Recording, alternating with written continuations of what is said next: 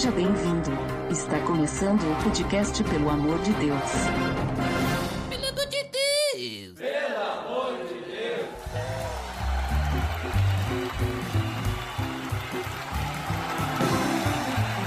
Tá no ar, podcast, pelo amor de Deus, eu sou Ed The Drummer e hoje nós vamos mudar um pouco a conversa aqui no PDD. E pra isso eu chamei o nosso designer, o Marlon Vieira, pra conversa. Fala Edu, e aí galera? Beleza, cara? Também tá aqui nos visitando novamente o Abner Melanias. Fala galera, beleza? Tudo certo! E voltando ao PDD também, um cabra! Muito gente boa, Ivandro Menezes. Fala, cabraiada, tamo aí de novo. Bem pegado! E hoje nós vamos falar sobre assuntos que normalmente a gente não fala aqui no podcast, né? Existem outros podcasts que falam sobre isso, como os podcasts dos nossos visitantes, né? Ivandro Menezes, lá dos CabraCast, e Abner Melanias, lá do Achando Graça. Então, hoje a gente vai falar algumas coisas que não estamos acostumados aqui. Nós vamos falar de algumas coisas que têm incomodado cristãos no nosso país. Beleza, Edson!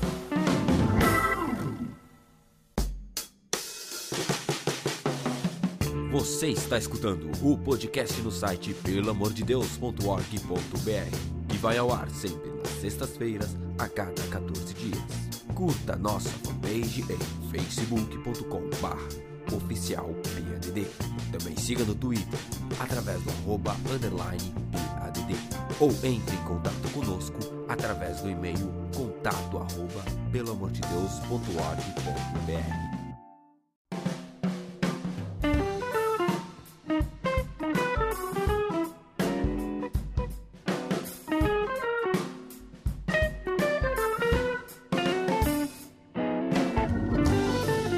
pessoal. Então, hoje nós vamos conversar algumas coisas pouquinho diferentes do que a gente está acostumado aqui no PDD, que normalmente a gente fala é, assuntos relacionados mais da Bíblia, mais relacionados com o papel do cristão, digamos assim, com conceitos bíblicos. Apesar que hoje a gente também vai falar sobre o papel do cristão, mas a gente vai falar de um assunto que a gente não está muito acostumado, que é a questão da política, né? E eu sempre fujo desse assunto porque eu sou uma pessoa assim que não, não, não, tenho muito conhecimento assim de política e tal, apesar de conhecer alguma coisa, mas eu não, não sou um cara assim que diz, nossa, olha só como ele sabe de política, né? Por isso que eu chamei vocês, porque pra mim, né, pelo que eu sei, vocês são experts em política, né? Pelo menos é o que me falaram. Então eu quero saber de vocês aí, a que ponto nós chegamos aqui no nosso país, a situação que a gente tá vendo aí é, acontecer na questão da política, da economia do país. Tem gente reclamando, tem gente gostando. Na verdade, acho que não tem ninguém gostando, né? Mas tem, tem gente pedindo ditadura, tem gente dizendo que quer derrubar a Dilma, quer passar um tranque nela. Tem gente dizendo que vai entrar em crise, que o Brasil vai morrer, que vai acontecer as piores coisas. E aí, como é que tá a situação aí? O que vocês podem me dizer? Já que vocês sabem mais do que eu, né? Vamos começar o cenário agora. Nunca na história desse país houve um escândalo maior de corrupção. Contas na Suíça, falta de água em São Paulo por falta de investimento, racionamento de energia, dólar na maior alta dos últimos 10 anos, coisa de 2,80, 2,90, alta nos preços, inflação fora do limite. E a nossa bancada evangélica, com o caso Eduardo Cunha, presidente da Câmara, preocupado com os homossexuais. Que vocês têm a dizer sobre isso? Cara, assim, é, é tão absurda a situação que nós estamos, assim, e absurda no sentido extraordinário mesmo da palavra, assim, porque existe uma, uma tendência a reduzir a discussão política e econômica do país apenas ao executivo. Então, os microcosmos que são, por exemplo, a prefeitura da minha cidade, o governo do meu estado, parece que, que isso não, não, não está diretamente ligado a- ao fazer política e parece que é sempre uma figura. Então hoje existe uma onda em se reclamar apenas da Dilma ou do Eduardo Cunha ou do Renan Calheiros, colocando em uma figura um, um problema fisiológico mesmo, político, que nós temos enquanto sociedade. Assim, eu não sei, há uma trama talvez tão bem construída e, e que foi construída ao longo dos anos que talvez é, partidarizar ou polarizar algumas discussões é incorrer em erro e em erro de análise, em erro de posicionamento. Então, por mais que eu tenha vontade de falar mal sobre a Dilma ou coisa do tipo, assim, eu acho que existe uma, uma coisa que está muito em risco no país, que é, que é a questão da estabilidade econômica, que falta, assim, até fôlego para conversar a respeito disso de maneira correta, sabe? É, Eu entendo perfeitamente o que o Abner tá dizendo, porque uma coisa que eu achei interessante que eu vi no Facebook esses dias, agora eu não me lembro quem é que postou. Não era um negócio assim compartilhado e tal, aquilo lá que a gente vê que tá, propaga só Discord e tal. Mas era um pensamento até eu achei inteligente que foi exatamente o que tu falou, Abner. A pessoa disse assim, beleza, ah, vamos, vamos derrubar a Dilma, vamos colocar a culpa na Dilma, porque o problema é a Dilma, é, e vamos deixar tudo que tá ao redor, ah, ou seja, o partido inteiro, ou até mesmo o que ele comentou, né, no post, né, o PMDB, vamos deixar esses caras aí quietinhos, daí depois vamos, vamos ter uma outra eleição e tudo fica certo, né? É. Então parece que a gente bota a culpa numa pessoa, é, na Dilma e no, no vice-presidente. Ah, se a gente derrubar eles, tudo se resolve. É como se eles fossem os únicos, né? Exato, e se exime de uma responsabilidade que também é sua, porque querendo ou não, é, nós estamos no jogo político. Então o que eu geralmente vejo, e quem tá escutando a gente vai ter essa sensação também, porque é muito do termômetro do que a gente tá vivendo, é se eu votei na Dilma, eu vou defendê-la mesmo que ela faça coisas que estejam contra a minha base de valores morais, éticos, ou até mesmo pelo que eu acredito que seja uma política limpa. Ah, se eu votei contra ela, então eu tenho todo o aparato de mídias sociais, de redes sociais, pra atacá-la, pedir o impeachment. Quer dizer, cara, tá faltando gente sóbria pra discutir a questão. De um lado, a gente tem uma conspiração ou teorias da conspiração com base em achismo da internet, filosofias de botequim, é, informações tortas, atravessadas. Há um exército, cara. Existe, existe mesmo gente paga pra retweetar, pra compartilhar, pra dar like, sem checar informação, pra reverberar algumas questões que, o que me parece, assim, maqueia a situação em si. A maioria está discutindo uma coisa quando na verdade a gente deveria estar discutindo outra. Então, só que isso tudo é travestido de política. E, e, na verdade não é só isso, sabe? Então, existe uma indignação seletiva que eu percebo também, que é nós, como um todo, nos indignamos por alguns escândalos e por outros não. Então, para justificar algumas coisas, a gente se indigna, outras não. Outras passam O que eu quero dizer com isso é, quando eu falei no começo sobre o microcosmo, ou seja, eu não me preocupo com a prefeitura da minha cidade, só que eu sou o primeiro a atacar o governo do meu país, entendeu? Então tem alguma coisa errada na construção desse cidadão brasileiro que não entende de política, mas arrota conhecer sobre política, sabe? O problema já é um câncer, né? Acho que é um problema social que vem desde da educação. Esse problema de atacar o governo e, e falar que somente ele tá errado, sabendo que tá- que nem o Edu falou de post no Facebook. Tá lá, dá- é o impeachment. Pô, todo mundo quer impeachment da Dilma, mas ninguém sabe o que vai acontecer após o impeachment da Dilma. Todo galera pedindo ditadura militar sem nunca ter passado um perrengue né, de uma ditadura militar.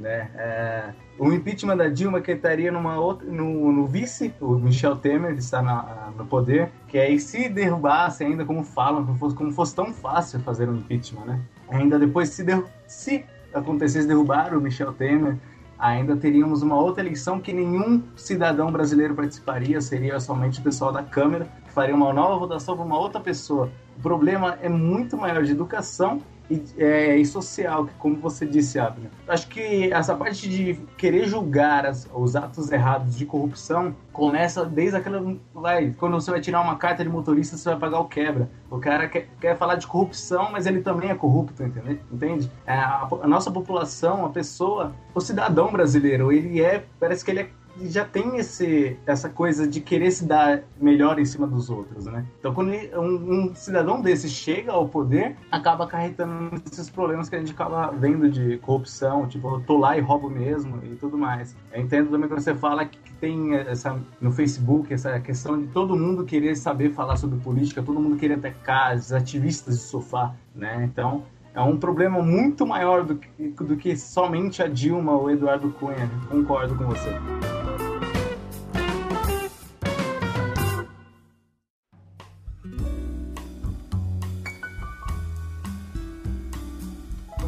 Só, uma coisa que a gente também às vezes esquece. A gente teve índices de inflação altíssimos durante o governo Sarney. Eu acho que na década de 80 início da década de 90. Nós tivemos uma crise violenta na nossa primeira eleição, primeira entre aspas, assim, eleição democrática, que foi o Collor que acarretou no impeachment do, do, do, presidente. Aí, enfim, veio o Itamar, depois o FHC. Durante o governo de FHC, a gente também teve uma série de, de, de escândalos também, inclusive na Petrobras. Houve toda a privatização que criou a estrutura para que depois pudesse se chegar a, a esse nível de, de, de roubalheira que a gente tem visto. Mas uma coisa que é interessante, somente de 88 para cá que as instituições elas foram estabelecidas democraticamente no Brasil. Então é uma coisa que a gente precisa ponderar. Então o Ministério Público passou a ser reestruturado a partir de 88, o próprio Judiciário passou a, a ser reestruturado a partir de 88. E um detalhe, ainda se levou uma coisa de, de 10, 12 anos para que você começasse a ter uma renovação desses quadros através de concursos públicos, porque até então esses quadros eram preenchidos por indicações políticas. Então eram sujeitos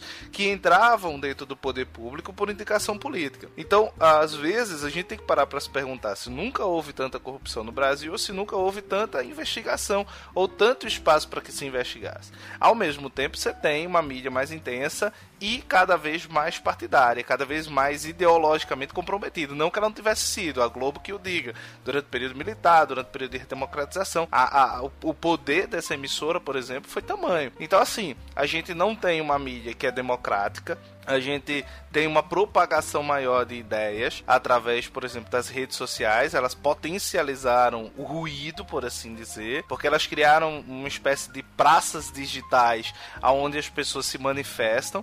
Então isso, isso é claro e elas se manifestam com o mesmo baixo nível, por exemplo, de manipulação do povo. Então aquilo que o Abner falou é verdade, é o que a gente viu na Revolução Francesa, em que os burgueses usaram o povo para conseguir tomar o poder e depois se voltam contra o povo, e é o que a gente tem visto hoje. Então a gente tem visto toda essa, essa manipulação dentro da mídia para propagar as informações da maneira como ela quer ou da maneira como convém. Então, a gente viu aí um mês atrás a propaganda do, do, do PMDB e aí terminava com Michel Temer dizendo assim: no PMDB você pode confiar, cara, aquilo me dava arrepios. Porque como é que eu vou confiar num, num partido que é um partido que trabalhou em manipulações, que mascarou corrupções o tempo todo? Então, mesmo na possibilidade de impeachment, quem tem a maioria no, no, no Congresso? O PMDB. Então é óbvio que ele vai vai se, ele vai manipular qualquer tentativa de, de impeachment politicamente, ele vai usar as regras do jogo para que ele saia fortalecido dentro desse, desse processo. Então, assim, é um território que não tem ninguém inocente. Então a gente precisa ter muito dessa perspectiva. E essa corrupção, por exemplo, é uma corrupção orgânica, que não atinge somente o executivo. É uma corrupção que atinge o, o judiciário, como a gente viu no, lá naquele caso do Ike Batista, não sei se vocês lembram, que foi bastante noticiado, do juiz que estava passeando com o Porsche e que estava com, com a Land Rover do filho lá do Ike na, na garagem de casa. Se a gente usar um pouquinho a memória mais para trás, a gente vai ver o Lalau, a gente vai ver que o Gilmar Mendes, por exemplo, do STF, também teve uma suspeita, a Polícia Federal, uma época, investigou. Então, assim, enfim, a gente não tem nenhuma instituição. E o legislativo não precisa nem falar. Então a gente não tem nenhum dos poderes, nenhuma das instituições que deveriam nos fortalecer democraticamente e politicamente que estejam livres desse vírus da corrupção. Então todas elas estão muito corrompidas. E a corrupção é tão endêmica que o próprio eleitor, que o próprio cidadão também, por sua vez, é corrupto. Ele, ele, pratica pequenas corrupções. Ele, de uma certa forma, cria uma cultura que é endêmica, que vai desde a prefeitura, que desvia é, verbas da educação, que desvia verbas do, da merenda escolar para que se beneficie. Ah, como a gente tem visto uma série de, de escândalos de prefeitos que estão sendo presos e coisa e tal. E isso está se propagando, obviamente, e a, a, pelo menos na minha perspectiva míope, dentro dessa lógica de que você tem instituições que estão cada vez ficando mais sólidas, mais fortes e mais livres para poder usar da sua competência para investigar. Pelo menos é, é esse, esse meu, meu entendimento.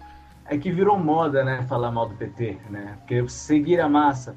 Como muito, eu vi muita gente aqui falando que votou no PT e que a gente estava conversando nos, nos bastidores, acusando os nordestinos de terem votado no PT sendo que a maioria dos votos da Dilma, em cima da Dilma, vieram do, do Sudeste. Então virou modinha, virou, é, é, virou seguir a massa, né? Tentar botar este governo, que no caso não é só, a culpa não é só de uma pessoa, como o Abner falou, de me fugiu a palavra agora, de colocar a culpa, né? De uma, é, virou moda falar mal de uma pessoa só. É, a ideia é que a gente precisa de um Cristo pra colocar na cruz, né? É, é- é mais ou menos essa síndrome que a gente tem. E também um Messias pra colocar no governo, cara. É, se repetem essas figuras, assim, exatamente porque a gente não. Como o Ivandro mesmo falou, é tudo muito novo, né? A gente tem uma liberdade de construção de país muito nova. Nós somos uma sociedade, de, se for colocar como livre, coisa de 20 anos, assim. Mas é só pra, assim, eh, encerrar e eu jogar, talvez, uma luz assim sobre o que eu penso qual seria aí diagnosticando o grande problema é juntando essa questão que o Ivandro falou sobre a corrupção, que é endêmica, mas ela tá de alguma forma é, não confrontada pela educação, falta educação para entender por que e como nós é, somos, por que nós somos tão corruptos? Eu não, eu não sei se eu consigo explicar um, é, mais ainda que sim. É, se a gente fosse educado para entender que a corrupção ela nos custa mais do que um jogo mais limpo, é, ficaria muito evidente que nós cresceríamos é, quanto sociedade, sabe?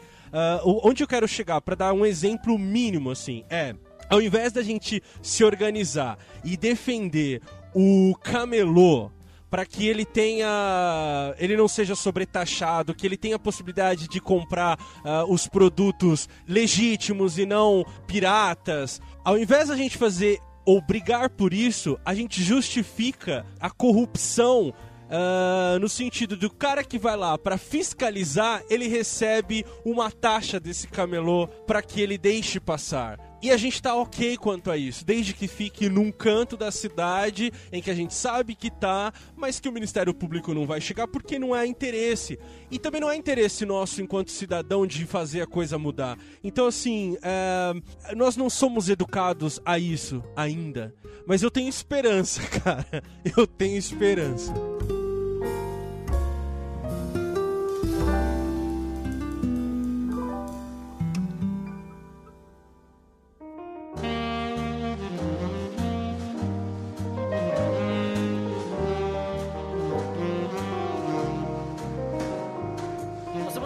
Comentado aí sobre as questões do que está acontecendo no país hoje, né? Ah, atualmente.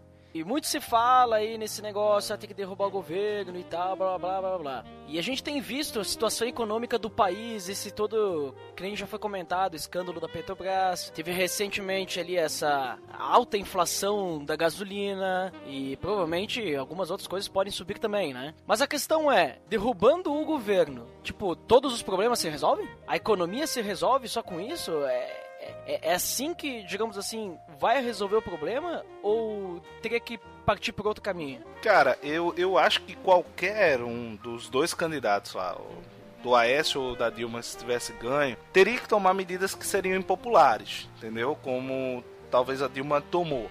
Não sei se ela tá tomando as medidas certas ou erradas, enfim. Não sou expert em economia para poder falar se sim ou não, mas assim, teria que tomar posturas políticas, adotar corte de gastos dentro do governo, redução dos custos, isso era um fato. A situação estava indo numa direção que era, que era insustentável. Então você tinha uma, uma inflação muito alta que a gente não, não conhecia há muito tempo. A gente estava entrando numa desvalorização é, da moeda, a gente estava entrando no momento de, de, de aumento do risco Brasil, enfim. A gente tem uma carga tributária gigantesca e que precisava, por exemplo, você ter reformas muito sérias e profundas e que, honestamente, eu não tenho a menor esperança ou perspectiva de que vá acontecer e, e talvez assim, pasmem, sem que haja de fato uma revolução consciente para que se mude esses quadros. Então, quando você está diante de um Congresso Nacional em que o presidente da Câmara está preocupado, como o Marlon falou, com os homossexuais ou com trancar pauta, dizendo que vai trancar pauta,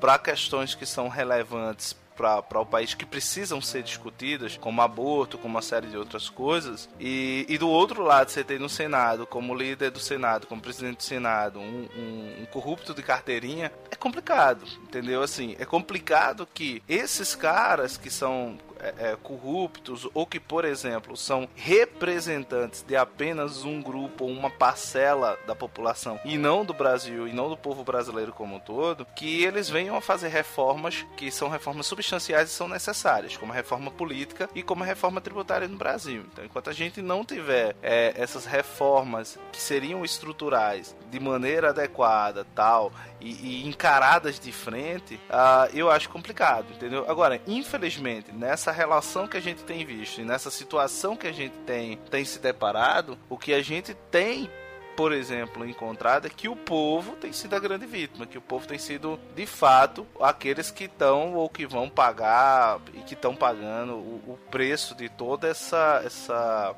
essa confusão que a gente está imerso. Que nem o Abner falou, acho que não tem como colocar somente a por mais que seja presidente, a Dilma, ela como responsável de tudo, porque o câncer de, desse problema, dessas, de todo esse sistema, vem muito lá de baixo.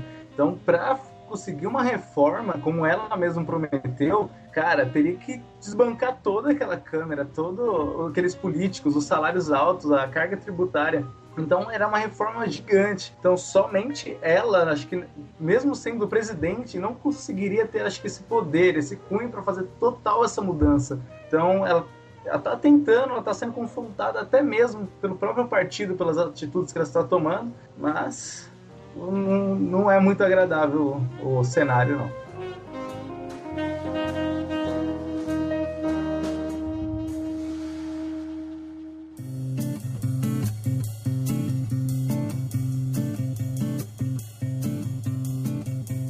Pessoal, que nem a gente falou agora sobre a questão das, da política do Brasil e tal, a gente viu, tem bastante questão de corrupção e também achei interessante que foi comentado que tem se olhado muito para coisas que talvez nesse momento não sejam interessante olhar para se desviar o foco do que realmente é importante. E isso me lembra é, bastante das várias polêmicas que têm acontecido que tem relação com os cristãos, né? A tal da bancada evangélica e tal, e essas, todas essas coisas que têm acontecido, um monte de gente reclamando disso e um monte de gente reclamando daquilo. Mas eu queria entender, não se fechando só esse assunto, mas entender qual que é o papel do cristão na política. Tipo, diante de toda essa situação que tem acontecido, tudo que tem aparecido, né? Tudo que tem sido investi investigado, como é que entra o cristão nessa situação? O que, que o cristão ele tem de responsabilidade perante tudo isso? Tem que ficar quieto ou ele tem que fazer alguma coisa realmente. Voltando lá na bancada evangélica, né, onde a parte que foi comentada no início, Eduardo Cunha mesmo, o presidente da Câmara dos Deputados, que se diz um evangélico convicto é, é tradicional, que defende o seu tradicionalismo, não abre mão de nada, assim como ele fechou pautas que é polêmicas para o nosso no nosso ambiente evangélico, como o aborto, o homossexualismo. Ele está tentando trazer, abrir de volta, né, mais uma pauta sobre a, a família tradicional, sobre os homossexuais não poderem mais adotar crianças. Uh, já temos no caso também deputado, no caso Feliciano, que diz um pastor muito polêmico, ainda mais no meio da internet, também quer obrigar, está tá tentando sancionar uma lei que obriga o ensino do criacionismo nas escolas, né? Que, no caso, ele acha que, que fere a nossa religião falar somente sobre somente sobre o darwinismo, sobre a, a evolucionismo, evolucionismo, exato, né? E isso fere o Estado laico também, mas é um assunto acho que, que entraria em uma outra pauta, num outro local. Mas eu digo por serem eles, os cristãos que estão lá no poder, que nos representam, né? Que estão mais perto de se preocuparem com problemas maiores que nós viemos enfrentando, assim como a parte econômica, apoios políticos que a Dilma faz a governos como o da Venezuela, poderes do Oriente Médio, e, então, ele, e esses cristãos que estão mais próximos do poder, que poderiam nos representar melhor, eles estão mais preocupados com coisas secundárias, que não, não, é, não era interessante para o povo. Eles estão mais interessados, em, parece que, em causar polêmica sobre assuntos que a população discorda do que necessariamente o que o povo brasileiro necessita hoje em dia. O papel do cristão que eu ouço muito nas igrejas é que se a gente ora que para que Deus é, se a Dilma, no caso, ou se aquele cara que está no poder, se a gente orou por isso, se colocou lá, é porque Deus quis assim, porque Deus tem esse projeto de vida para que para que aconte, para que já acontecesse isso. Mas eu acho que o papel do cristão tinha que ser mais além. Acho que ao invés como a gente sempre falou no início aqui, de cobrar só um, como a gente sempre fala da Dilma, temos lá cristãos convictos e tradicionais que estão lá necessariamente para nos, nos representar sobre esses diversos cenários mais importantes, ao invés de ficar se preocupando com coisas polêmicas e, e menores que não deveriam ser, ser tratadas agora. Acho que o cristão tinha esse poder de cobrar de, de sobre testes, sobre o, a decisão que eles tomam, né? Acho que esse tradicionalismo e ferir o Estado laico, acho que não é o melhor momento ou algo que deveria, deveria ser feito agora. Abner, esse pessoal que fica aí no poder aí, que nem o Marlon tem comentado, eles buscam lidar com essas polêmicas para chamar atenção só para eles? Não, cara, não, muito pelo contrário, assim. Eles representam, querendo a gente ou não, uma grande parte dos evangélicos, cara. Isso é fato, infelizmente. É claro que representam mas não quer dizer que seja verdade. O que, que eu quero dizer com isso? Através de um discurso, ou por meio de um discurso uh, sobre ética, valores cristãos, defesa da família, vão se construindo algumas bases, cara, para um jogo do poder que um cristão de verdade não deveria se se sujeitar, se submeter. É incoerente é incoerente que algumas bandeiras, por mais que sejam conservadoras, sejam usadas como rolo compressor para passar por cima de minorias. Cara, isso não é cristão. É, eu, vou, eu vou me apoiar um pouco no, nos argumentos do Wayne Gruden no Política Segundo a Bíblia, que tem algumas, é, algumas visões distorcidas sobre essa questão, assim. Então há quem pense que o governo, por exemplo, não deveria se misturar com religião ou, para ser mais específico ainda, os evangélicos não deveriam se misturar com, com política, ou deveriam simplesmente deixar acontecer só que não é isso exatamente que a Bíblia nos ensina, né? Tanto é assim, cara, que se fosse uma dado a nós somente um papel de ser passivo em relação às injustiças que a gente observa, inclusive na política, inclusive em governos, cara, muita parte da, da história deveria ser apagada, então porque a construção, principalmente, por exemplo, dos Estados, dos Estados Unidos, se deu por meio de cristãos cristãos com armas nas mãos, cara. É claro que isso vai desembocar em algumas outras discussões que não vêm ao caso. Então, de maneira geral, não há problema em que o, o, o evangélico entre em política ou se misture ou, ou esteja de, algum, de alguma forma dentro disso.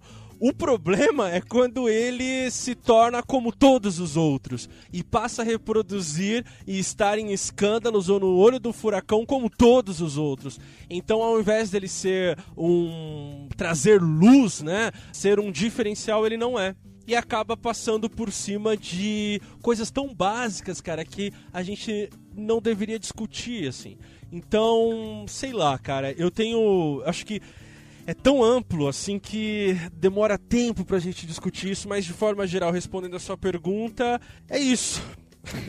eu penso dessa forma. Assim. Ivandro, e pra ti, cara? Tô uh, falando não do pessoal que tá lá no poder, mas dos cristãos aí que estão em casa, que estão nas igrejas. O papel dele na, na política é só orar pelas autoridades ou ele tem que protestar também? Cara, eu, eu acho que ele tem que protestar também entendeu? É porque, assim, infelizmente, a maioria da, da, das igrejas, a gente cresce muito naquele dualismo, né? É, entre o secular e, e, o sagrado, entre o do mundo e o, o gospel e o da igreja tal. Essa mentalidade, assim, dividida, acaba afetando como se os cristãos só tivessem que olhar para o alto, só tivessem que se interessar por coisas espirituais e não por política, e não pelas coisas cotidianas, e não pelas coisas do nosso dia a dia. O problema disso é que você acaba negligenciando uma, uma dimensão que é muito importante da missão cristã, que é a missão do testemunho, que é a questão de você testemunhar, testificar de Cristo, não apenas com uma pregação, não apenas com proselitismo, mas também através das nossas ações, através das nossas atitudes. Então acho que o cristão precisa ocupar todos os espaços dentro da sociedade. Se não, era melhor que a gente não saísse nem de casa para trabalhar, porque nós estamos ocupando um espaço que não é um espaço que tem a ver com uma atividade ou com uma dimensão espiritual. Então, obviamente que a gente precisa entender, igreja e Estado são duas coisas que precisam estar distintas, precisam estar separadas. Esse é, inclusive, um dos primados da, da reforma protestante, né? Que a igreja ela deve estar separado, apartado do Estado. O Estado precisa ser laico, inclusive para garantir a nossa liberdade de crença. Porque sem um Estado laico, nós não temos, por exemplo, uma liberdade de crença. Quem me diz que os evangélicos que assumam, por exemplo, o poder, vamos supor, fazer uma suposição gigante aqui, que assumam o poder como. É, eles não vão, por exemplo, decretar uma religião oficial com princípios que são diferentes das nossas crenças pessoais, por exemplo, daquilo que é propagado nas nossas igrejas. Então a maior segurança que nós nós temos é exatamente o Estado laico. Agora, o cristão e a política, se sim precisam estar envolvidos. E por que, que eles precisam estar envolvidos? Porque eu, eu pelo menos partilho dessa convicção. Se nós tivermos bons cristãos envolvidos com a política, nós vamos começar a trazer um olhar de redenção a essa política porque aí eu estou deduzindo que esse sujeito ele, ele não vai se corromper. E quando eu falo bons cristãos na política, eu não estou falando e nem estou fugindo da sua pergunta, tá, Ed? Não estou falando do cristão que se candidata a algum cargo, mas eu estou falando do cristão que se envolve politicamente, que discute politicamente, que age diariamente politicamente. Que política tem uma dimensão muito mais ampla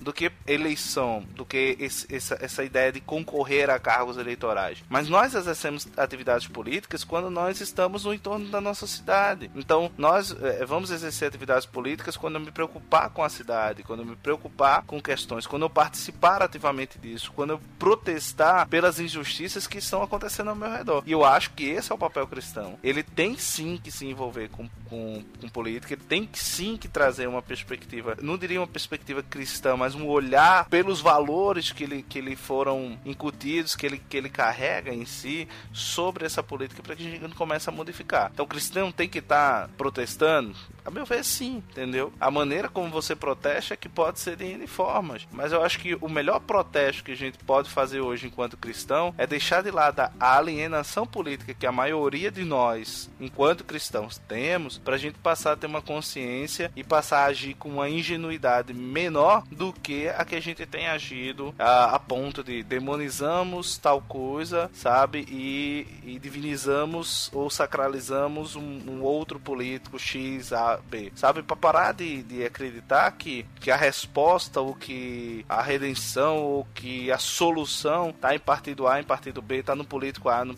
no político B, e não está em nós, enquanto uma sociedade politicamente engajada, de clamar, de reivindicar. Então a gente está num nível tão rasteiro que basta que o político vá lá na, na nossa igreja, cite três ou quatro versículos da Bíblia, que a gente já se rendeu aos pés daquele sujeito. Então a gente precisa sim, urgentemente, se envolver e se engajar é, politicamente para que a gente quebre um pouco dessa alienação. Afinal de contas, quando Paulo escreve que nós somos embaixadores de Cristo, a gente precisa compreender que mais do que ser membro de um outro, de uma outra pátria, mais do do que ser representante de uma outra pátria, nós somos representante dentro de uma pátria, dentro de um país, dentro de, um, de, um, de uma cultura que não nos pertence, mas na qual nós estamos inseridos, mas na qual nós estamos imersos. Então, se nós somos embaixadores, significa dizer que nós temos uma missão para com esse, esse lugar. Então, basta, sabe? A gente tem que parar um pouquinho de ficar é, é, olhando para o alto, para a gente começar a olhar para o lado, para a gente começar a olhar para o próximo. E eu acho que isso, inclusive, está inserido, e eu vou forçar a barra aqui, mas eu acho que isso está inserido, inclusive, dentro do mandamento de você amar o próximo. É impossível eu amar o próximo quando eu não me preocupo com as condições políticas na qual ele está inserido. Quando eu, por exemplo, me calo diante do prefeito que rouba a merenda da escola e que você vai ter um menino que vai passar fome. Ou quando eu não me preocupo com esses desvios, por exemplo, feitos por políticos, não protesto por isso, e você tem crianças, como tem aqui no sertão, que precisam subir num pau de arara. Pau de arara, pra quem não sabe o que é, é um caminhão com umas tábuas batidas no, no na carroceria e que as crianças vão ali sentadas em cima de um pau de arara, correndo risco de, de, de um acidente ou, ou, disso, daquilo outro. Escolas sucateadas, sabe? É isso que a gente percebe. E por que que isso está assim? Porque falta dinheiro? Não Porque falta, na verdade, pessoas que conscientemente protestem, que pessoas que conscientemente não aceitem, pessoas que conscientemente boicotem, não votem, sabe? Abram a sua boca para clamar. E a igreja é, sem dúvida alguma, uma instituição política e social extremamente importante e relevante, mas que está cheia, repleta em suas fileiras de gente alienada, de gente omissa que não se preocupa em buscar, em protestar por isso. Eu só queria fazer um adendo na minha fala anterior, cara, que é o seguinte, para não ser incoerente com algumas outras posições que eu já dei em outros podcasts. Cara, eu acredito sim que o cristão deva se envolver em esferas de política, sim. Porém, a igreja não. A igreja como instituição, ela não foi criada com a missão de interferir diretamente em política. E todas as vezes que ela fez isso historicamente, problemas pesados aconteceram, assim. Então, só para frisar isso, para não deixar solto, minha posição: a igreja deve se dedicar à missão que ela tem, que foi dada por Deus, cara. Agora, o cristão, sim, ele deve se envolver. Aí você vai falar, mas poxa, ou alguém pode falar, mas nós somos a igreja, esse, essa, esse argumento que é tão falho, mas enfim alguém pode usar, ah, mas eu também sou a igreja. Sim, a igreja pode abrir espaço, ou ela pode sim tocar em assuntos políticos, mas ela não pode ser plataforma política. Ela pode ser um, um, um espaço para construção desse cristão que se interessa também por política, mas ela não pode fazer o papel político. Então era só para é, ser coerente aí com as minhas posições anteriores. É só, só para pontuar, assim, para não ficar parecendo que ou o Abner tá discordando de mim, ou eu falei uma, uma coisa que ele veio e, e rebateu. Quando eu falo que a igreja é uma instituição política e socialmente relevante. Política que eu estou usando aqui no sentido amplo, tá? De que nós estamos imersos numa sociedade, temos relações sociais e por isso somos políticos. E quando eu falo nessa questão da igreja ser relevante é, nesse, nesse aspecto, é porque muitas vezes ela é o único meio, é o único acesso que algumas pessoas vão ter a uma instituição mais ou menos estabelecida. Então, nesse sentido, que eu falo é no sentido de uma conscientização daquele que está ali de que esses problemas que, que tá à sua volta, eles são reais, que você precisa se envolver. Porque muitas vezes a gente tem uma desconstrução disso, infelizmente, dentro da igreja. A gente tem. E, e, e eu não falo de, de igrejas de periferia, eu estou falando de igrejas, inclusive, que tem bons teólogos, que tem bons pastores e à, à frente, e que vai dizer: olha, esses problemas são problemas que nós não devemos nos preocupar e você não deve se envolver com isso. Ah, eu me lembro muito bem das timelines de Facebook ah, durante as manifestações de junho de 2013 e isso foi muito notório de você perceber que vários líderes renomados, vários cristãos renomados no nosso país, eles se pronunciaram contra os cristãos que fossem para a rua, tal, tal. Mas é bacana ver que vários desses mesmos líderes durante a campanha eleitoral eles se posicionaram completamente em posturas de ultradireita direita, defendendo o candidato A contra a candidata X. E isso foi muito nítido também. Então, assim, esse envolvimento do cristão com a política, eu concordo. Como eu falei lá no início da, da, da minha fala, igreja e Estado, não cristão e política, sim, porque isso aí é uma outra coisa. A igreja se envolver na agenda do Estado é um problema. Da mesma forma como o Estado interferir na agenda da igreja é um outro problema. Agora, eu acho que a igreja ela é um centro relevante para você, pelo menos, criar uma consciência no, no, povo de que ele precisa protestar, de que ele precisa é, ir adiante. Não no sentido de você construir ou de, de tornar a igreja um centro de formação de guerrilheiros. Não é essa a ideia. Mas a ideia é de que, mesmo na propagação do evangelho, ela traga às pessoas clareza de um entendimento de que elas precisam se preocupar com o outro e que se preocupar com o outro também tem essa dimensão política de você protestar contra a corrupção, de você protestar contra aquilo que está errado e de você, por exemplo, se informar sobre isso. E isso não é o que a gente vê, infelizmente, em muitas igrejas. É só para finalizar, eu quero lembrar, como tá muito sério aqui o podcast, né? Quero levantar uma outra polêmica, lembrando que os evangélicos, eles protestam muito melhor que os católicos, porque apesar de ambos serem cristãos, os evangélicos são protestantes. Caraca, sério que isso? Caraca.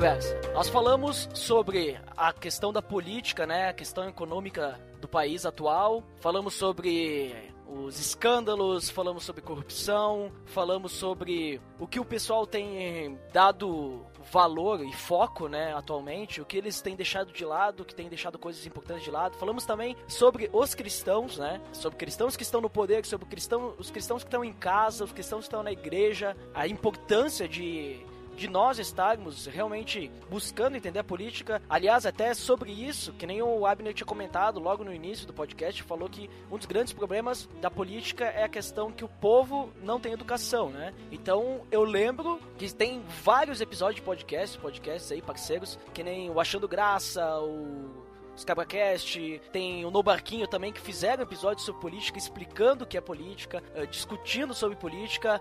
E link no post! Primeiro link no post, vai vir, vai vir vários links aí, ó. Vai vir vários links no post, eu vou pesquisar em todos os podcasts aí pra vocês escutarem. Mas agora eu quero dar uma viajada agora, eu quero dar uma viajada. A gente sabe que Vamos, vamos, vamos, dar uma de profeta agora. Recentemente, no, na verdade, mais no ano passado, assim, surgiu, surgiu um comentário que se o PT continuasse no poder, o Brasil ia deixar de ser capitalista, porque a Dilma ia fazer o Brasil virar um país socialista.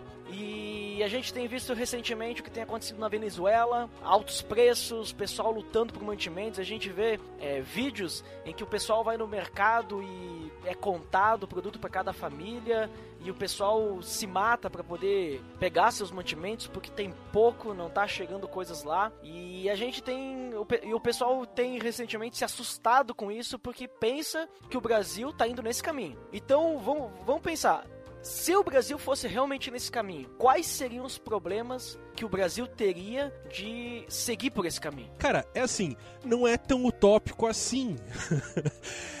Eu vejo com muita temeridade, cara, alguma, alguns discursos que vocês já devem ter ouvido, assim, que é, olha, o problema ou a solução para o problema no Brasil é mais democracia, é mais participação popular. O problema é que os cidadãos não participam.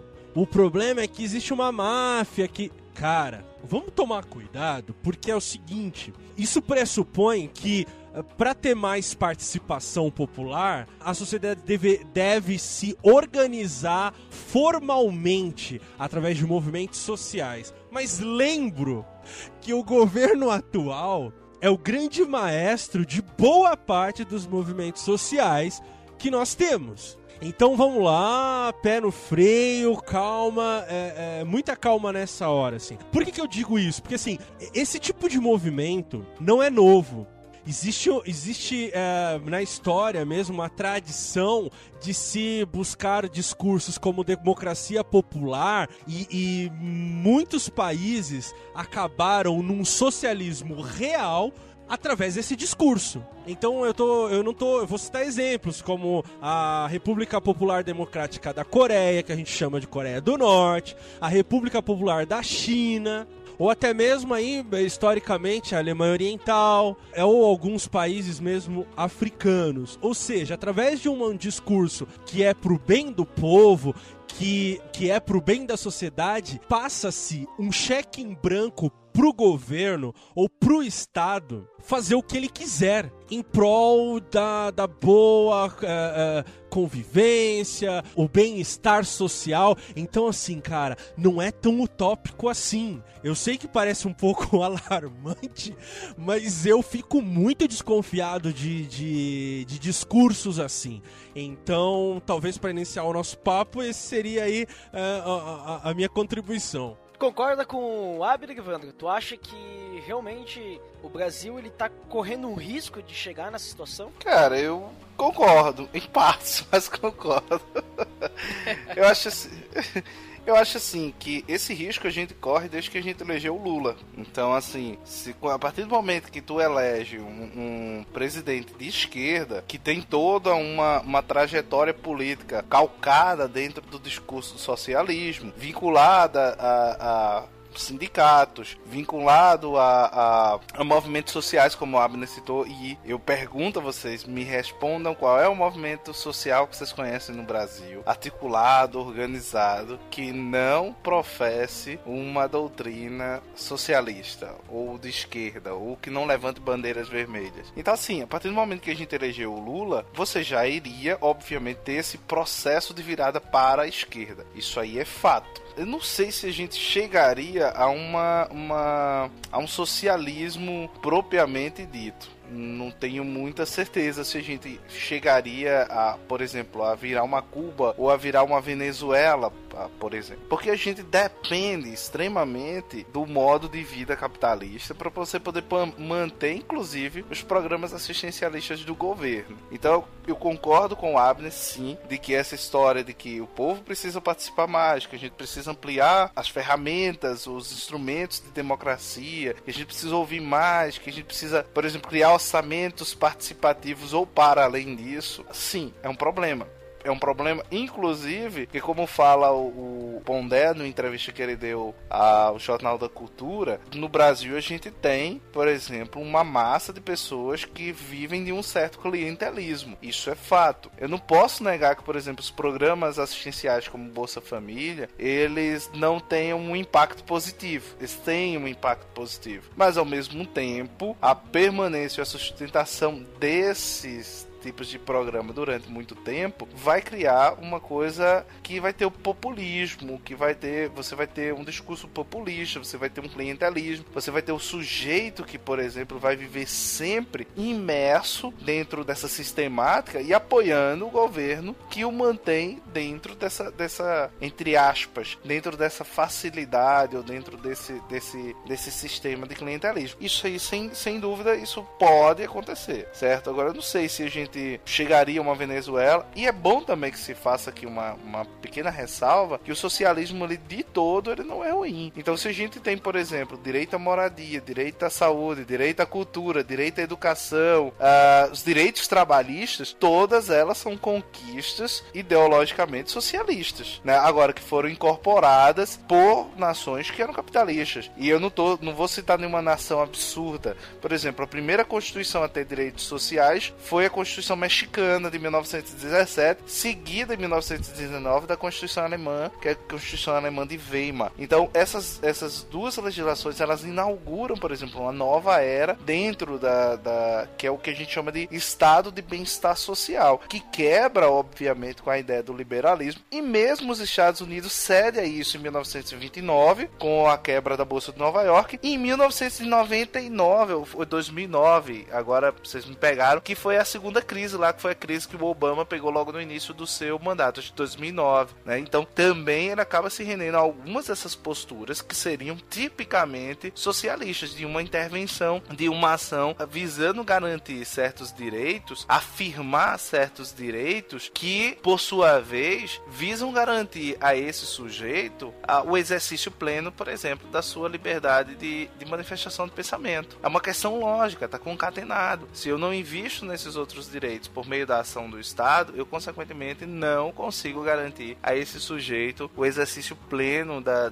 das suas liberdades, todas elas de religião, disso, disso, aquilo outro, que você não vai ter condições de você vira uma massa de manobra. Então, assim, eu vejo isso com uma certa ressalva, como eu falei para vocês. Eu não gosto muito do, do panorama que a gente vê hoje no Brasil, o panorama político, para mim é extremamente preocupante, porque você não tem ah, lados bons, sabe? Ao mesmo tempo, eu me faço uma pergunta que eu não sei se caberia a discussão aqui, enfim, eu acho que caberia é, em outro momento. Se isso também não é, por exemplo, consequência de toda a desconstrução pós-moderna que a gente tem visto e que tem vivido nas últimas décadas, né? Então o Estado ele também chegou a um ponto de que ele entra numa crise existencial e não saber muito bem como lidar com instituições que estão se esfacelando, com um povo que não confia, que não tem mais essa confiança, enfim, e, e aí vai só piorando o negócio. Eu já sou um pouco mais dramático já nesse assunto. Acho que se eu for lembrado da época das eleições, no, na hora que o AS estava um pouco assim, estava ameaçando Dilma, né? O, nos movimentos sociais estavam ameaçando que caso ele fosse eleito, pararia o Brasil, né? Então é uma, foi uma coisa preocupante. E o que mais preocupa se uh, vier a acontecer algo perto de um socialismo é, é, são esses apoios que o governo vem dando publicamente né, a Nicolás Maduro, ao Chaves e muitos outros governos socialistas que preocupam tanto, é, tanto a gente quanto o relacionamento com outros países como Estados Unidos. É só essa ressalva que quiser.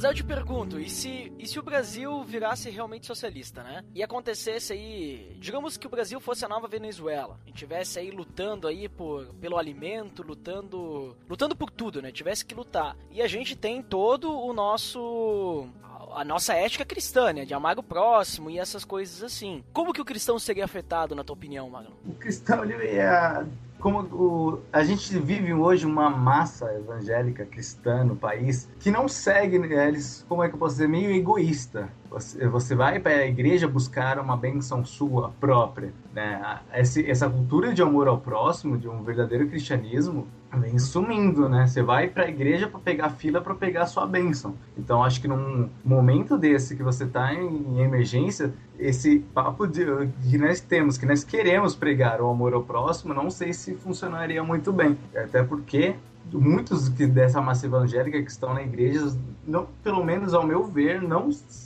não são. Eu, eu, eu até digo que não são os verdadeiros cristãos, né? Não me dizendo que eu sou melhor que os outros, longe disso. Mas acho que nesse momento de, de emergência, de amor ao próximo, acho que nós temos essa, essa coisa egoísta de olhar para o próprio umbigo e na emergência, acho que isso não funcionaria muito bem. Então acho que eles muitos acabariam deixando essa fé de lado e é muito desses ainda que hoje são tipo os mais religiosos de todos, aqueles que criticam se você vai num lugar, que tudo que você faz é pecado, são aqueles caras que, que sabe aquele cara mais chato que tem na igreja. Acho que seria o primeiro a pular fora num momento de emergência como esse, talvez a fé. Não sei até onde iria a fé deles, né? E vocês aí, Vando e Abner, vocês acham então que Mateus 6,33 que diz que pra gente buscar em primeiro lugar o reino de Deus e todas as coisas serão acrescentadas, que ali ele tá falando de vestimenta, de comida, que é uma forma de o um cristão ficar tranquilo, quer dizer que isso aí ia pro espaço. Vocês acham isso? Concordo com o Maglon? Olha, cara, eu tenho. A gente tem exemplos bem. bem duros em relação a ser cristãos em países em que há uma obrigação de se obedecer algumas leis que uh, diretamente entram em confronto, em confronto com a nossa fé. Então fica muito evidente para mim que Hebreus 11, 36, 37 uh, vai ser realidade, cara. Que é alguns uh, outros vão experimentar escárnios, açoites, cadeias, prisões. Alguns serão apedrejados, cerrados, tentados, mortos ao fio da espada. E, cara, aflição, ser maltratado. Assim, óbvio, a gente tá jogando isso nas alturas. E é muito difícil a gente acessar esse, essa talvez fantasia utópica aqui que a gente tá abordando, porque para nós é muito confortável. A nossa banda larga tá, tá ok, tá funcionando. Imagina, isso nunca vai acontecer comigo. A nossa geladeira tá, tá cheia. Cara, não vai acontecer. Uma coisa de eu ter que sair da, da, da minha cidade, eu ter que me esconder. Não sei, cara. Eu acho que vem tempos difíceis por aí, assim. Tenho esperança.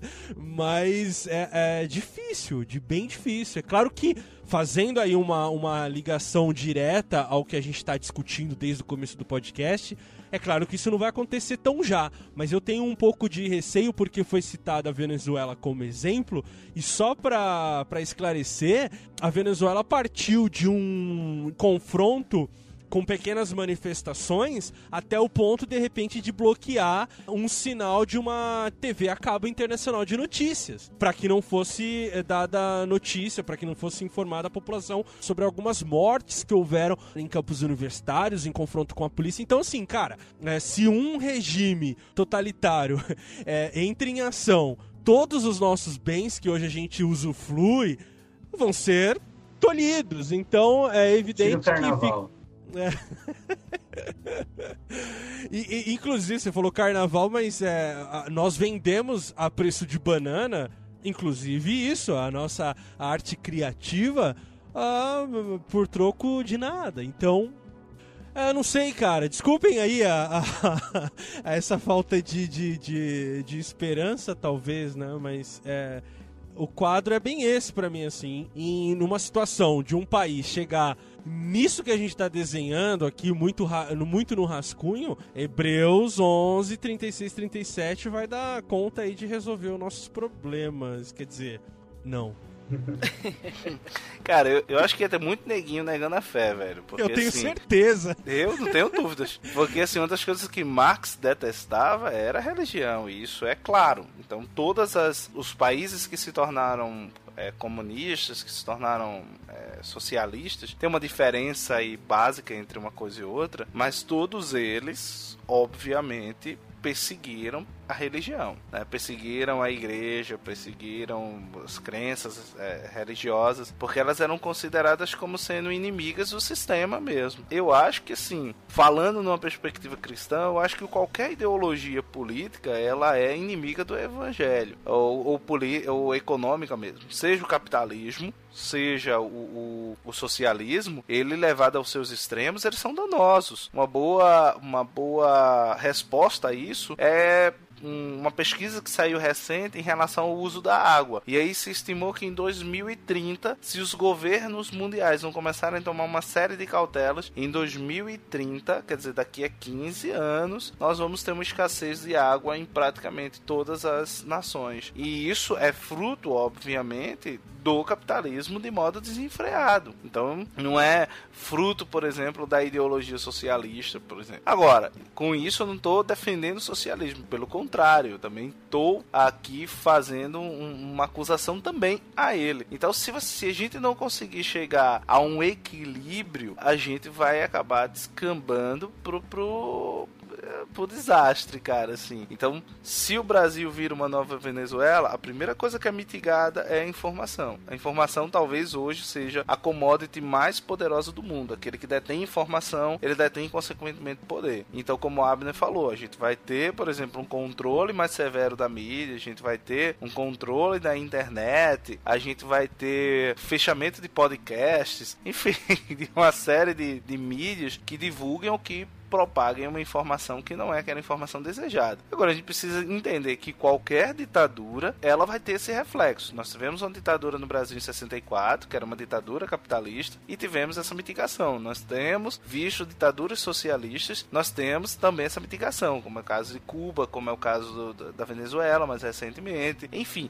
a gente toda toda e qualquer ditadura ou toda e qualquer movimento na direção de uma ditadura é um movimento numa restrição de direitos fundamentais, de direitos humanos. Sem dúvida nenhuma, isso é indiscutível. Não dá pra. Eu não consigo engolir, e aí me desculpem, eu não consigo engolir o discurso, por exemplo, meritocrático de um capitalismo selvagem, como a gente escuta, da mesma forma como também não aguento engolir o discurso que precisamos de uma ditadura do proletariado para chegarmos ao estado de comunismo, como é defendido na doutrina socialista. Então, essas duas coisas para mim são completamente incompatíveis com a fé, e acho que o cristão nesse meio, o cara é, é como o Abner falou, é um, um panorama aí de, dos mais desanimadores possíveis, entendeu? Óbvio que você vai ter muito neguinho espiritualizando Mateus 6, 33 para dizer, não, o Senhor proverá isso e aquilo outro. Sim, o Senhor proverá, mas o Senhor, por exemplo, mesmo em sua provisão, não impediu que a igreja ou que o seu povo é, sofresse opróbrio, sofresse escravidão, sofresse perseguição, sofresse morte. A gente não pode esquecer isso, né? Afinal de contas, somos o povo da cruz, né? E não o povo da rave gospel. Ou, ou somos também, enfim.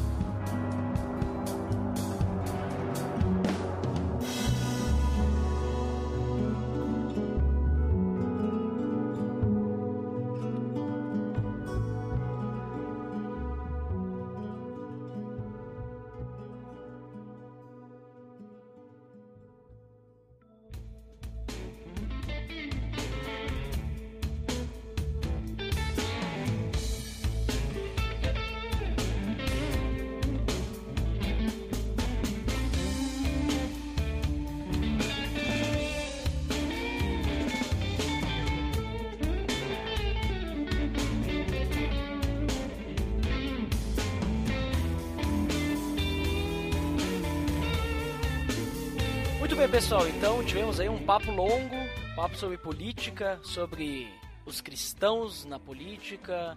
Também um momento é, de uma conversa utópica, que segundo Abner, pode não ser tão utópica assim, pode estar ali, o fim pode estar próximo já.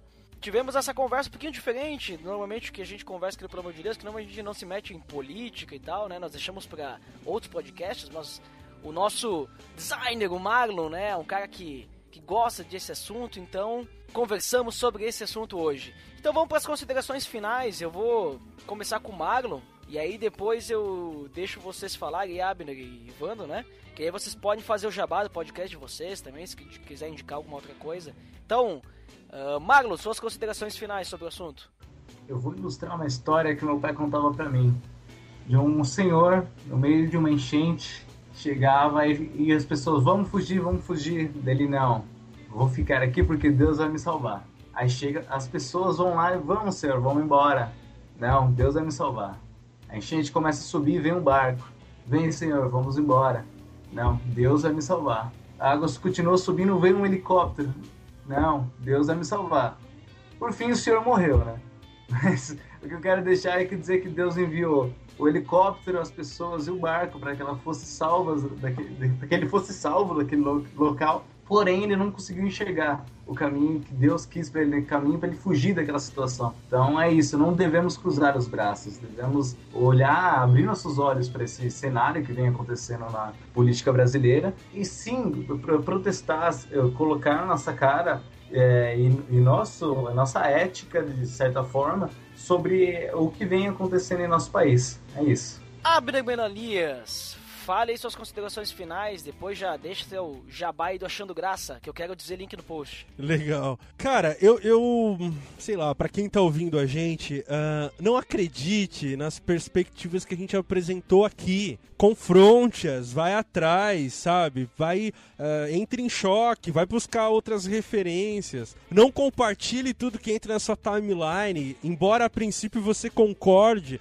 mas talvez conversando com alguém tenha um outro abra-se uma, uma, outra perspectiva. Eu, eu vou voltar ao meu argumento inicial que era: se eduquem, galera. Assim, vai ler mais, vai ouvir mais discussões. Eu quero deixar duas indicações aqui, Ed. Uh, uma dica de graça, que, que é o nosso quadro lá de indicações do Graça Cash, que é o Política Segundo a Bíblia, do Wayne Gruden. Um outro podcast uh, não é cristão, mas é um, é um bom podcast, que é o NBW, que fala sobre política exclusivamente. Link no post! Link no post. E quero convidar a galera que me ouviu aqui a acessar o nosso conteúdo lá no www.achandograca.com.br. Vai ter nossos podcasts, textos, vídeos e tudo mais. E deixo aqui no link no post uma discussão que nós tivemos no Graça Cash, que é direita ou esquerda? Link, no, Link post. no post. Valeu, galera. Muito bem, Abner. Muito obrigado aí pela tua presença aí.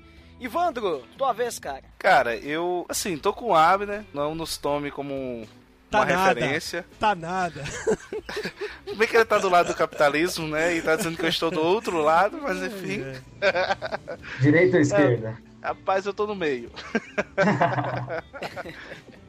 então, assim, eu concordo com o Abner no, no, sentido que você tem que buscar mesmo se informar mais, ter cuidado com aquilo que você vê na timeline. Não existe nenhuma mídia que seja imparcial, então assim, desconfia de todos os, os lados, de todos os veículos de mídia e pondera, sabe?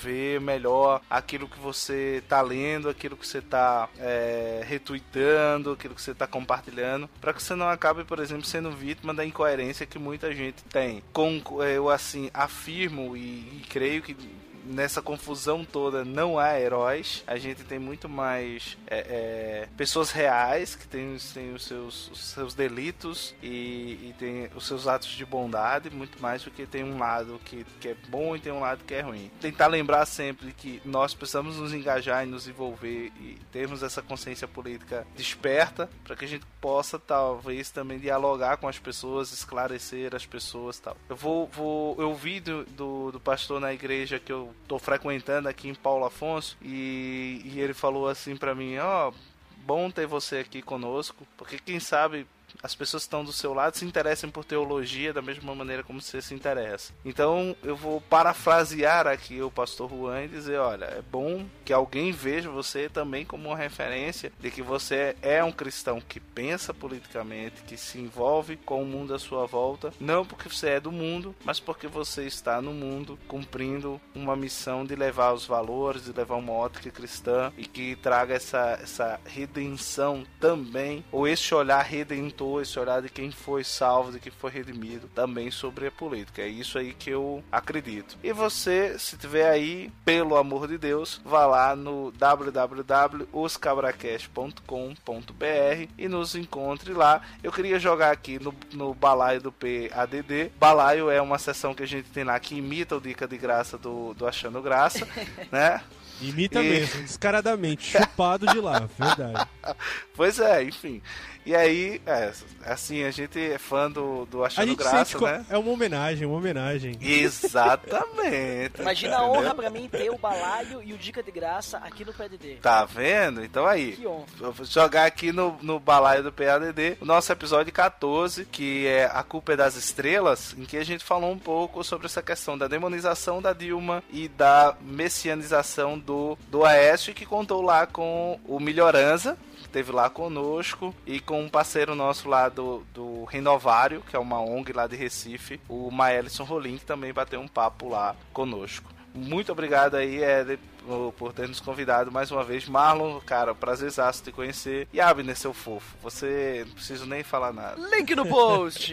Só, né, que veio atrasado isso aí, tinha que falar. É, porque eu não dou pausa, né?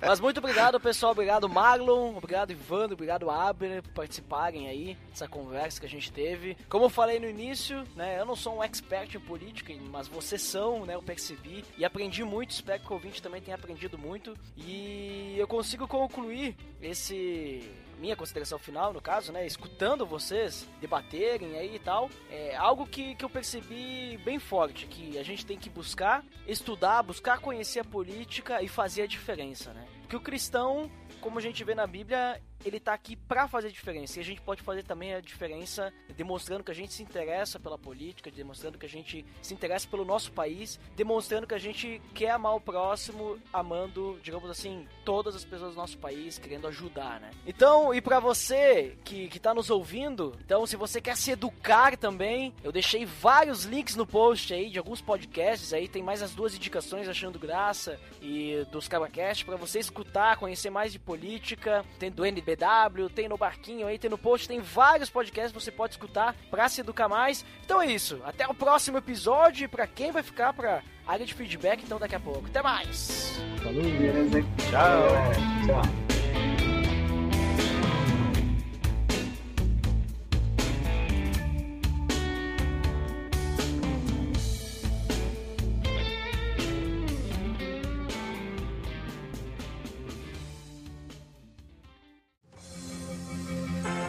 Atenção!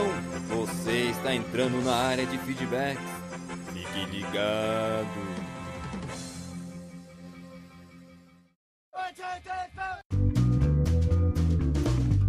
Estamos na área de feedbacks do PDD. Opa! Fantástico! Uau! Dandeco aqui comigo, ao meu lado Como direito. sempre, vejam. Veja Sentado ao lado direito do pai.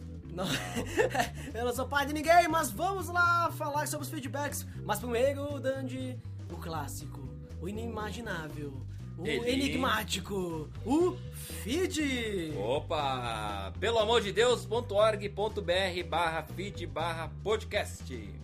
E se você quiser acessar o nosso iTunes para dar as estrelinhas, para comentar lá no iTunes, você acessa pelo amor de Deus.org.br barra iTunes. Opa, Nossa, quase falei quase feed, foi, né? Quase falei feed. Mas agora sim vamos aos feedbacks do episódio 46 que falamos sobre Abraão, que está completíssimo. Nossa. Muitos feedbacks, nós vamos ler apenas dois para poder ler 100% dos feedbacks. Mas dois de peso, veja. Dois IPs, dois episódios, dois feedbacks dos comentaristas, dos feedback adores, adores, no caso, né? é, oficiais do PDD. O primeiro é ele. Opa, o Felipe Fraga. Que disse? Uau. Que disse, Felipe Fraga? Nossa, ele falou várias coisas. Abrão tem muitos filhos. Muitos filhos ele tem. Eu sou um deles, você também. Ah, essa aí, clássica, clássica. Depois, insira aqui um elogio ao podcast como mítico ou tá de pá irabens, como Ah, sempre. Ele fez trocadilho com o pai, né? Uau. Parabéns a esse Felipe Fraga. O que ele disse? Realmente o lance de Isaac, mesmo já clichê hoje em dia, o que às vezes torna falar sobre a passagem desgastante para alguns, é uma história interessante. Eu sempre fico com o pé atrás e um pouco de receio de quando interpretam Abraão falando: Eu vou subir com o menino, vamos adorar e já voltamos. Como um comprovante de fé de Abraão que o menino ia ressuscitar, ou mesmo que já tinha claro que algum animal ia morrer no lugar. Pois a Bíblia simplesmente relata a passagem e não diz se está certo ou errado o que ele disse. É isso aí. Acredito que ele disse aquilo para não assustar os servos que provavelmente o impediram de matar o filho achando que estava louco, ou mesmo para não causar um sofrimento desnecessário em seu filho Isaac, poupando-o da dor o mais tempo possível. Sobre Deus provar o cordeiro para si, achei muito pertinente o que falaram, pois não tinha pensado nisso, mas faz todo sentido. Naquele momento, Abraão acreditava que o melhor sacrifício para Deus era o seu filho e que ele era o cordeiro. Claro que, como não era um assassino, não ficou pulando de alegria com isso. Ficou impressionado com a fé dele, que, mesmo sem entender como Isaac seria morto e que Deus prometeu fazer do filho uma grande nação que abençoaria as outras, ele entendeu que isso já não era mais dele e que Deus proveria uma forma para continuar com sua promessa. Aí, ressurreição é subtendida nesse trecho. Para a sorte de Isaac, tinha um carneiro. Bendito seja o carneiro! Feliz foi o Isaac! Fantástico! E aí ele continua: Pobre do Ismael, tenho dó do cara. Pelo menos não morreu de sede como o pessoal de São Paulo. Que piadista é esse? Ah, e outra, hein? Será que Abraão tinha servas com outras letras no nosso alfabeto? Tipo H, R. Podia ter a I, R, J, R, K, R. Você entendeu? Essa piada dele é uma piada que você precisa pensar. Porque H e R é agar. Ah, então será que ele tinha também a ir, a, a jotar, a car, né? Uau, Ah, esse Felipe Fraga, nossa, né? Fazendo nós pensarmos para entender essas piadas. Essa, essa eu disse, boa, boa piada, eu disse pra ele. Eu disse pra ele, essa, essa foi boa porque essa, essa assim, é, tipo assim, ele pegou lá do fundo da gramática, né? Tem que Essa- pensar. Essa não é qualquer um que consegue entender. Não é qualquer um que dá risada. Depois que eu entendi, eu dei risada. Né? Não digo que foi rápido, sim, também não foi demorado, né? Mas, né? Esse é o Felipe Fraga dando seu, seu ar da graça, né? Não, não, não Que está- momento. Isso, esse é o Felipe Fraga ali dando o ar da sua graça nos feedbacks PDD. Seja você como o Felipe Fraga e dê também o ar da sua graça aqui nos feedbacks PDD. Fantástico, Uau, vamos agora vamos para o próximo Luiz Vulcanes. Esse também, sempre presente. Uau, Mais um ótimo episódio. Realmente é impossível imaginar o que passou na cabeça de Abraão quando Deus pediu o sacrifício de Isaac. Na verdade, apesar de o sacrifício não ter se consumado, ele foi realizado no coração de Abraão três dias antes ao acatar a ordem de vida. Um homem como qualquer um de nós, com seus defeitos, pecados, erros, mas disposto a andar na promessa de Deus. Isso nos ensina que se estivermos dispostos a trilhar o caminho proposto por Jeová, coisas extraordinárias irão acontecer. Grande abraço! Grande abraço! Ambos os comentários falaram sobre o sacrifício de Isaac, Isaac, né? né? O que você acha, Dante? Você acha que Abraão sabia que ele não ia ter que sacrificar o Isaac, né?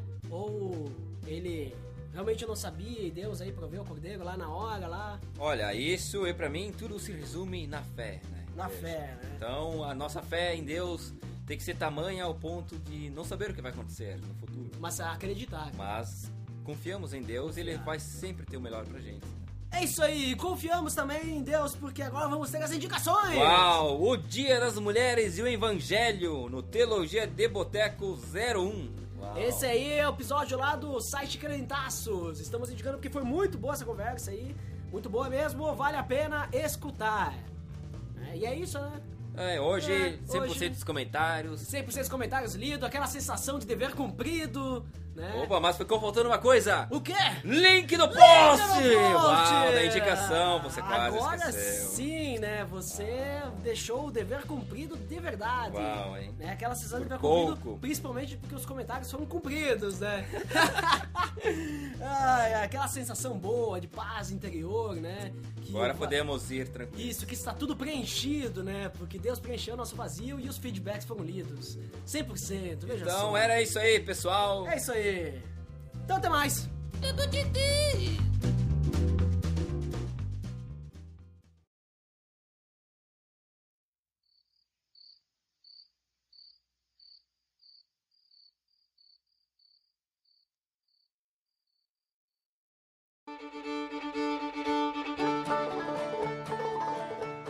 Mas eu, acho que a gente tem que ter essa ousadia mesmo, cara, de falar de assuntos É.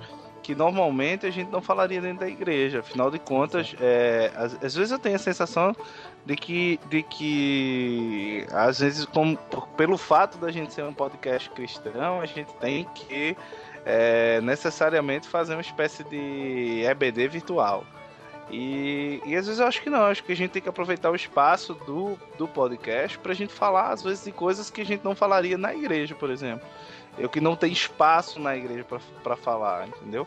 Ah, no meu caso, por exemplo, que eu, que eu tenho uma, uma perspectiva é, que não parece, mas eu tenho uma perspectiva mais é, reformada tal.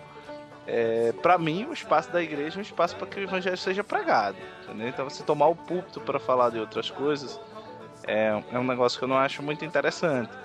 Mas, por exemplo, você abrir essas discussões em pequenos grupos é possível.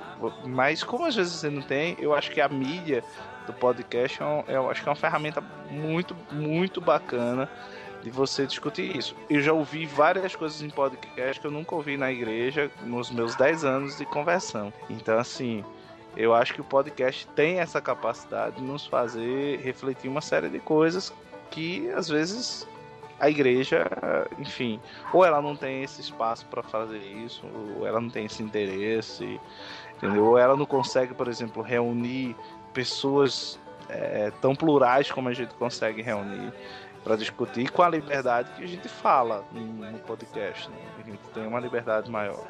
A gente não tem que passar por uma assembleia, por exemplo, para poder dizer isso ou aquilo outro. O que é muito bom.